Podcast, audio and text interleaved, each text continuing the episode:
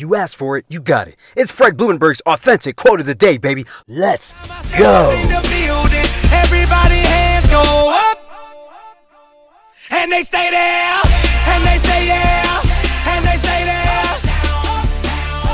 Is up? Today is Monday, November 30th, 2020. This is the last day of November, man. Can you believe this? 2020 is almost over, man. this is my quote of the day. You can find this message on any podcast platform. Hey, go to my website, therealfredlee.com. If you like these quotes that I give out, I have a book, an ebook, 101 of my best ones. I want you to check it out. Cyber Monday sale, therealfredlee.com. Today's quote.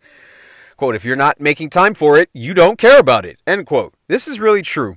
People make time for what they want. And 2020 has really shown that. I mean, people are complaining about, you know, lack of funds. I get it. People have been furloughed, let go from their jobs, sent home. A lot of stuff has happened. COVID 19, race wars, riots, you know, presidential election. There's been a lot of distraction. But you make time for what you want. And there's a lot of people that have been belly aching, complaining, worrying, and making time for the wrong things. I want you to turn your focus on the stuff that you want, man.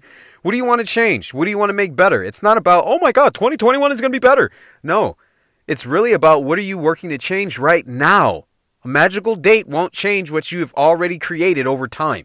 The only way that you change is when you become aware of what you're doing and you decide to make a change. Period. That's how you get new results. I want you to make time for the stuff that you want to make better because what you're making time for right now is getting you your current results. Make time to make change. It's your boy Fred Blumenberg. I love you. Be blessed. I will see you on the other side.